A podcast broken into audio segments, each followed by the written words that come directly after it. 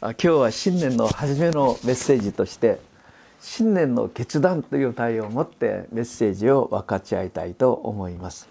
まずは2024年度の初めの新年礼拝です。皆さん明けましておめでとうございます。私は新年を向かうたびに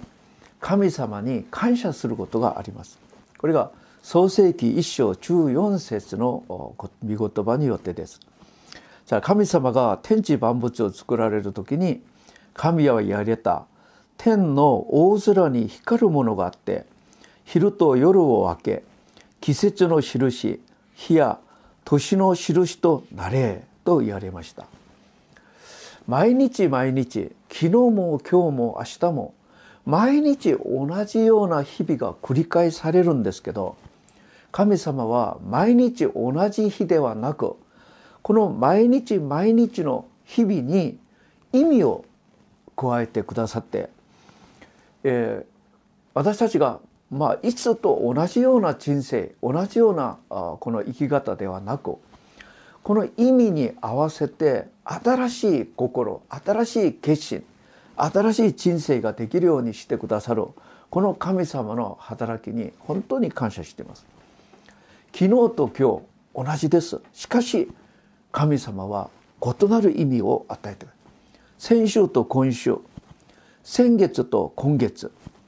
去年と新年、同じ毎日が続けているんですけど、神様はそこに意味を加えてくださって、この新しい心で生きるようにしてくださいます。ですから前回失敗したとしても、これからは新しい心で出発できるようにしてくださる。これが私たち人生に対する神様の配慮ではないかと思います。なぜ神様が毎日新しい意味をつけてくださるんでしょうか。それは私たち一人一人に与えられた人生100年、非常に短いからです。この100年のこの人生の中で、昨日とまた去年の失敗のゆえに、学校失敗してしまった。私はダメだ。私はもうできない人間だと思って、いつも落胆して後悔して、それで時間を無駄遣いすることではなく、神様の配慮は、過去は過去だ、終わったんじゃないか、これから新しい日だよ、新しい年だよ、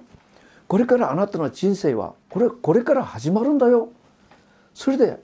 新しい人生を過ごすことができるようにしてくださる神様、これが素晴らしいということです。じゃあ皆さん、新しい人生を過ごすためには大事なことがあるんですけど、それは過去の失敗にこだわらないということです。過去の失敗に足をつけられてしまったら、これはもう前に進むことはできません。だから神様は、昨日は昨日だ、終わった、今日から新しい日だ、あなたの人生今日から始まるよという意味で、私たちに毎日毎月また毎年意味をつけてくださることではないかと思います。じゃあ皆さん、過去の失敗がない人がいますか？私たちは人生弱いです。完璧な人間ありません。みんな過去の失敗を持っているし、過ちと罪を持っています。だったら過去のことでいつもこだわって、どうしようと言って人生を無駄遣いしてもいいですか？だから私たちは過去に縛られないで、これから新しい人生だから、これから新しく出発しようということを神様は私たちに教えてくださることではないかと思います。今日神様は新しいこと、新しい人生を始まる秘訣を教えてくださるんですけど、それは過去のことを思い出すな、過去のことにこだわって時間を無駄遣いするな、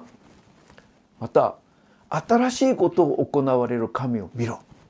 新しいことを行われる神を信じなさいということです。今日ぜひ今日のメッセージを聞かれて、新しい人生、これからもう新しい人生だと思って私たちのビジョンを成し遂げていく私たちになれればと思います。まず神様が選ばれたイスラエル民を通してそれを考えていきたいと思います。神様はイスラエル民を出エジプトをさせながら彼らに与えられたビジョンがあります。これは出エジプト19章5節6節です。今もし私の声を聞き従い私の契約を守るならばあなたたちはすべての民の間にあって私の宝物である。世界はすべて私のものである。あなたたちは私にとって最初の王国聖なる国門となる。これがイスラエル人々に語るべき言葉である。これがイスラエル人々に語るべき言葉という意味はイスラエル民が存在する限りこの御言葉を実践することがイスラエル人たちの宿命だよということを意味です。しかしイスラエル民はそれを知らなく自己中心的な信仰生活をします。自分たちが一番正しいと思って自分のわがままな人生を過ごしたいと思います。神様は彼らたちを悟らせるためにたくさんもう数多くの預言者たちを使わされ説得しましたが彼らは預言者たちを殺しながらその話を聞いてくれませんでした。また神様がいろいろな他の民族を通して試練を与えてそれを悟らせたんですけど彼らはその話を聞かなかったんです。結局神様はアッシリアとパビロンを通して彼たちを懲戒されたんですけどじゃあ滅ぼされて連れて行かれる前にエレミヤ預言者を通して彼らに大事な予言をしてください。これは非常に大事な御言葉でエレミヤ29章10節11節です。主はこう言われる。バビロンに70年間の時が満ちたなら私はあなたたちを顧みる。私は恵みの約束を果たしあなたたちをこの地に連れ戻す。私はあなたたちのために立てた計画をよく心に留めている。それは平和の計画であって災いの計画ではない。将来と希望を与えるものであると言います。今イスラエルは神様の御声を聞かなく自分勝手な信仰生活したから神の御声を聞かなかったから今はあなたたちは滅ぼされて捕虜としてバビロンに連れて行かれるんだけどあなたたちは70年過ぎたら戻ってくる。私がそれを連れ戻す。だからあなたたちは滅ぼされるんじゃなくて将来のための今試練の時期だ訓練の時期だということを覚えなさいということです。皆さんこれはイスラエルだけじゃなくて私たちも同じです。神様は私たちに対して滅亡の計画を持っていません。幸せの計画を持っているんです。しかし神の御声が聞こえなく自分勝手に過ごしいろんな問題があるならしばらく訓練はされます。しかし必ず連れ戻します。そして神の素晴らしい計画の中で用いてくださるんだということです。いよいよバビロンに捕虜になって70年になって神様は彼らを回復させようとします。新しく彼らを回復させてこれから用いようと思います。しかしイスラエル民は過去の傷痛み失敗意識のゆえに躊躇します。私たちはできません。私たちみたいな人間が何ができると思いますかと言います。神様は彼たちを新たに回復してあげようとするのに彼たちはできません。ダメです。私たちはもうダメですと言っています。神様はどうしたらいいんでしょう。皆さんぜひ覚えてください。この世の中で神様の見方はただ神の民神の教会だけです。神様にはキリスト者教会が神様に大切な宝物です。皆さん神様が未信者たちを連れて神の働きをしますか。神様は信者たちを通して神の御業を行おうとするのにバビロンの捕虜に連れて行かれた民は苦しみの中でなぜ私たちはこのように捕虜になったのか誰のせいなのかと言いながら過去に縛られて恨みを持ち前に進められなくなってしまいました。しかし神様はイスラエル人たちは大切なものだから、これからイスラエルを通してエルサレムに戻ってきて、神殿を回復して、礼拝を回復して、城壁を回復して、神の国を立て直して、それでメシアを与えて、メシアイエス・キリストが弟子を作って、この弟子たちが全世界を福音を伝えて、それからイエス様が再臨なさって、新しい天と新しい地を、この世界をこう回復する。これからやるべきことがたくさんあるのに、失敗意識にとらわれて、自分たちは何もできませんということで、今神様が呼ばれているのに希望を与えようとするのに、できませんできません、私は無理です、私はどうせ失敗した人間だからと言っています。だから彼らを回復するためにくださった御言葉が今日の聖書です。イザヤ43章18節19節、もう一度読んでみましょう。初めからのことを思い出すな。昔のことを思い巡らすな。見よ、新しいことを私が行う。今やそれを芽生えている。あなたたちはそれを悟らないのか。私は荒れ野に道を敷き、砂漠に大河を流されると言います。今までは道がない。だからさまよったんです。水がない。彼たちはどれほど枯れたんでしょうか。じゃあ今までは訓練の時期、まだ試練の時期、まだ悟らせる時期だから、そのことがあったと思うけど、これから私が道を開き、ただの道ではありません。あれのはもともと道がないところで、高速道路を道開き、砂漠に大きな川を作ってあげるから、あなたたちはこれから、あなたたちは力を出して希望を持って信仰を持って、これから立ち直りなさいって言います。さあ、このことを神様が実際的に見せてあげるために、ペルシアの王キュロスを通してイスラエル民をエルサレムに帰還されます。バビロンの捕虜になった人は何にも持ってません。力も持ってません。能力も持ってません。自分の力と熱心によってはエルサレムに戻ってくることは絶対できませんけど、神様が働いてキュリオスを通してイスラエルを帰還されたんです。もうまさに荒れ野に道を敷き、砂漠に大河を流されることと同じです。このように神様はご自分の民、約束の民を回復させて、癒されて、また使おうとしても使いたいんです。ですから私たちは新年、神様の新しい働きを見てみたいなら、これからは過去のことは忘れてください。過去のこと、失敗した記憶を、さまざまなことを、全てを捨てなければなりません。そして新しいことを行われる神様を信じなさいということ、皆さん、これが大事なんです。神様彼たちを取り戻すために何をしたのか。もうキューロス王に神様がどのようにされたのかは、今日の御言葉の少し上、イザヤ43章3節に書かれてあります。私は主あなたの神、イスラエルの聖なる神、あなたの救い主。私はエジプトをあなたの身代金として、九州とセバをあなたの対象として与えたということ。神様がイスラエル人を救い出すために何をされたのか。このバベロンの次の国がペルシアの王であるキュリオスに何を下ったとかと言いますと、エジプト、このエジプトの国とエジプトの下にあるエチオピアという国、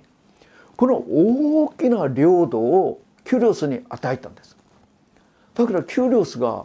自分の帝国だけじゃなくて、エジプトとエチオピアまでたくさんの領土をもらったから、それを管理するのに大変だったんですね。だからイスラエル人から連れてきたこのイスラエル人たち、捕虜たちは、帰りなさい、お前たち帰りない、エルサレムに戻っていきなさい、まだ神殿から持ってきた宝物も全部、これも全部持っていきなさい、あなたの神から私は恵みを受けたから、あなたは戻っていきなさいって言います。このように皆さん、神様の働きはイスラエル人たちがどのようにすればバビロンから戻ってくるか、それから自分たちを知恵を作って熱心をやってそれから戻ってくることではありません。イスラエルは考えもなかったことを神様が異邦人の王様を通してその働きをさせて、イスラエル人と自由にさせてくださったんです。このような働きをできる神様は信じますか？これは先々週クリスマスの時にも同じだったでしょう。神様はミカ書2章5節、メシアがベツレヘムでお生まれになるという予言を成し遂げるために、ヨセフとマリア、ナザレに住んでいるヨセフとマリアをユダの地方、ガリラヤからユダ地方のところに行ってベツレヘムに生まれさせるんですけど、どうすればヨセフとマリアがもう今子供を産む直前なんですけど、それを移動させるんですか？その時神様は神の御言葉を成就するためにローマの皇帝アウグストゥスを利用して勅令を出したんで、住民登録せよって言ったから彼たちは行かなければいけなかった。皆さん、神様は王たちを使い皇帝たちを使っていくらでもご自分が約束された御言葉を成就されることができるお方です。神様の働きは不思議です。私の頭で考えてこれができるかできないか、そのレベルではありません。私たちが絶対考えられないことも神様が働いて必ず成し遂げてくださるお方です。ですからこの神様を信じて信仰を持って進み出ていくなら、イザヤ40章31節のように、主に望みを置く人は新たな力を得、わしのように翼を張って登る、走っても弱ることなく歩いても疲れない。この新たな力を与えてくださって、その人を必ず約束通り実現できるようにしてくださいます。そのために一番大事なのは、過去のことを思い出すな。過去のことによって失敗した、なぜと言いながら私はダメだダメだという話はこれからするなってこと、不信仰の話をするなってことです。しかし私には私の足を引っ張る過去のことがたくさんありました。皆さん、牧師も悩みがあるんですよ。皆さん悩みあるでしょう。いろいろ失敗もあるでしょう。私もたくさんの失敗があります。20年今牧会をしてたんですけど、私の牧会、2001年度から牧会して、今今田さんに会ったのはその時期かですかね。私は今まで失敗をたくさんやりました。まず私の家族に対して私が謝ったことがたくさんあります。また過去の福岡、北九州で一緒に信仰生活した、また使えてきた大勢の方々に私はいろいろな誤りをしました。また韓国の宣教団体との関係をうまく用いていくことはできなくて、私は本当に痛い思いをたくさん持っています。その思いが出るとき、もう思い出す時には辛くてたまらないほどたくさんの失敗しました。また以前の教会のことは考えたら、もう私は本当に泣きたいと思う、いろいろなことがあります。以前そんなことやってはいけなかったのに私はそれをやってしまった、失敗したということがたくさんあります。一つ二つではありません。20年間失敗ばっかりしたと思います。その思いが私を煩わせるなら、私はパッと思い出します。私の牧会ダメだ、結局日本に来てダメになってこれからも韓国に帰るかということ、牧会する資格はない。私は自分自身を責めながら、悲しみながら、私の人生これで終わりなのかといつも思うことです。また私が苦しめられた、私によって苦しめられた方々を考えたら、どれほど申し訳ない、情けない、また気の毒だと思う心しかない。こんな私が牧会続けていいでしょうか？ところが私はこのように私を責めて、私自身が私を苦しめるなら、それが謙遜であり、それが正しい、それが当たり前のことではないかと思いました。ところがこれが大間違いでした。私が騙されたんです。実際そうであり当然ですけど、私を煩わされたその声は神の声ではなくサタンの声だったんです。皆さん覚えてますか？ヨハネ10章10節、盗人サタンが来るのは盗んだりほふったり滅ぼしたりするためほかならない。私が来たのは、イエス様が来られたのは羊が命を受けるため、しかも豊かに受けるためということです。サタンが現れる理由はただ一つです。私をダメにしたい、滅ぼしたい、苦しめたいことです。結局神の働きができないようにして、僕はやめて去ってしまう。そして死ぬまで私は失敗したとして自分を責めながら、苦しみながら、悲しみながら、結局それで死なせたい。これがサタンの声なんです。神様は絶対そんな働きはしません。だから私はサタンの声に耳を傾けたから、今まで私は失敗した、ダメだと言いながら、挫折しながら悩み続けたんです。皆さんが見られるとどうですか？私自身が間違えたから、だからあなたは責められなきゃいけないし、苦しめられるのは当たり前だと、それが真面目であり良心的であり、そのようにやるべきだと思いますか？しかし神の御胸は違ったんです。神様は私がそのように挫折して落ち込んで落胆しているのではなく、新しい力を得て立ち上がることを願っておられたんです。皆さん、それは私だけではありません。エリアもそうでした。列王記上17章18章、前例がないほど素晴らしい見業を行ったエリア、神の御声を聞いて行われる時は素晴らしかったんです。成功した預言者でした。ところが19章を見てますと、イゼベルがエリアを殺そうとする話を聞いて、また自分の弱さを見てしまったら、周りに自分一人しかいない、自分の味方が誰もいないことを分かった時に彼は逃げていきます。そしてうつ病にかかった人のように全てを諦めて神様にこう祈るんです。神様、今私を殺してください、天国に連れて行ってくださいということです。しかし神様は彼を連れて行かんじゃなくて、エリアに食べ物を与え、新しい力を与えながら、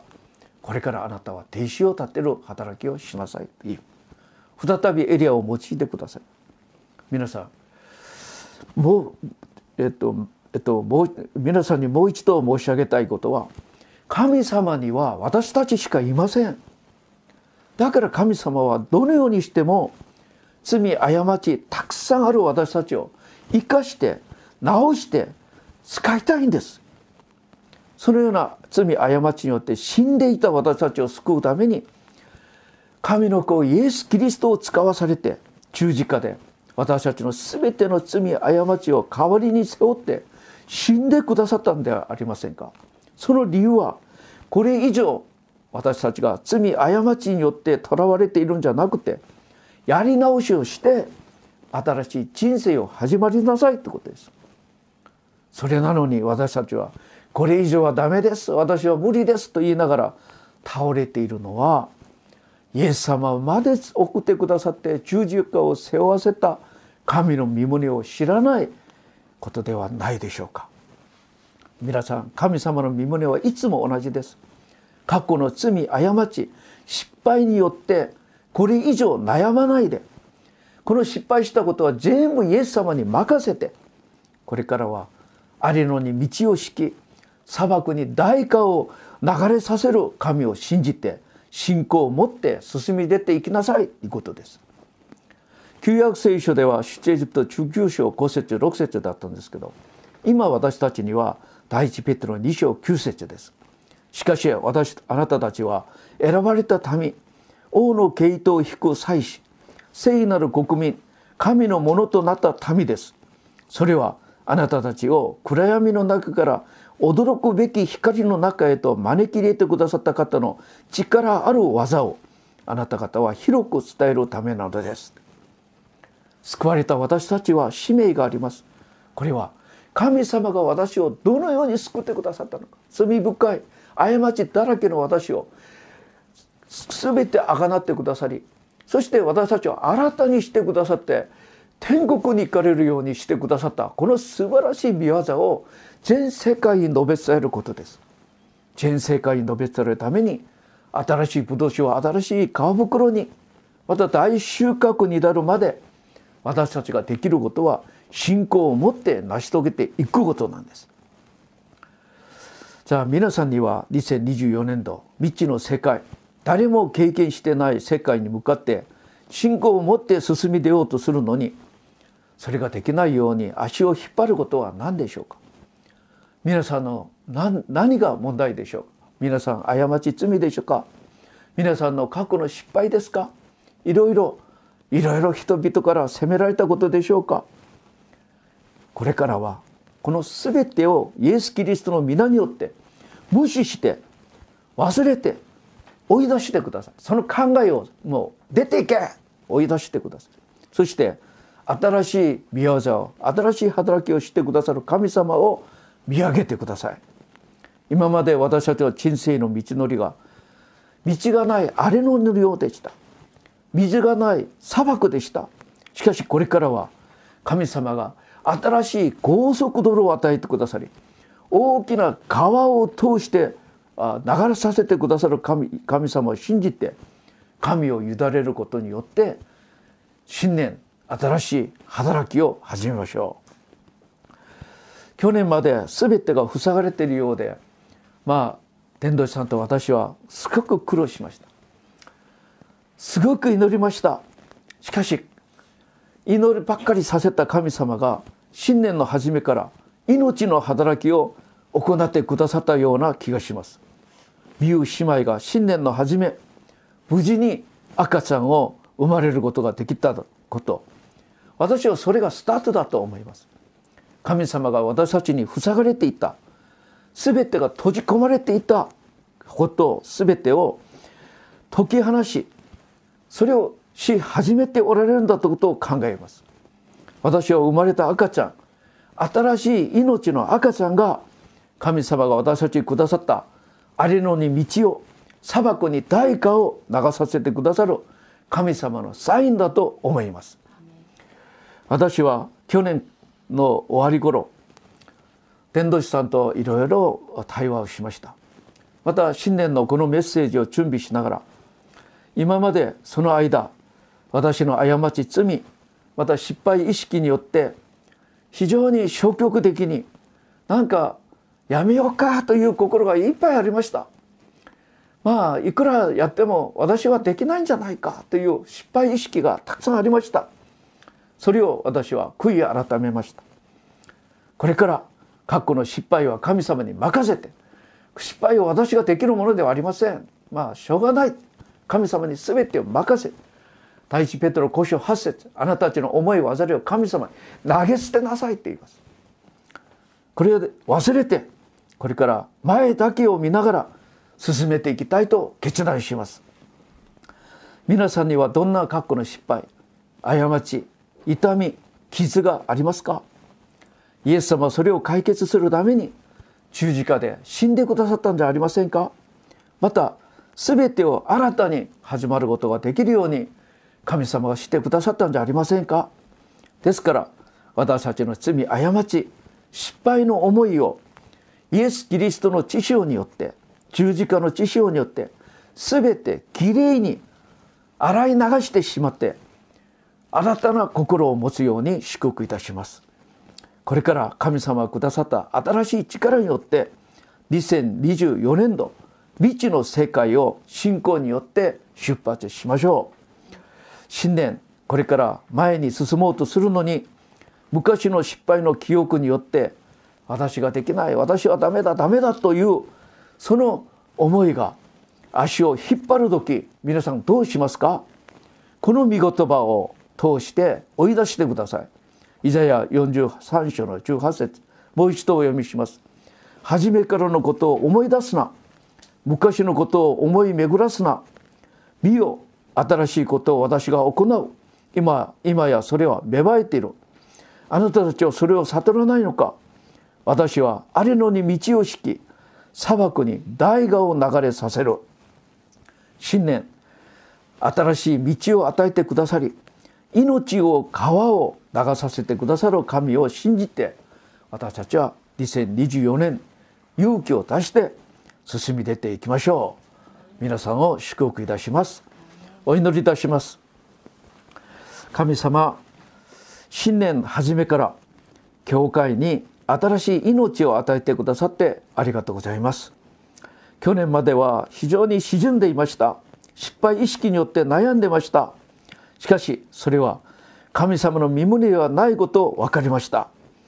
新年の初めの礼拝を捧げながら、過去の失敗をイエス様の十字架の血潮によってきれいに洗い流して、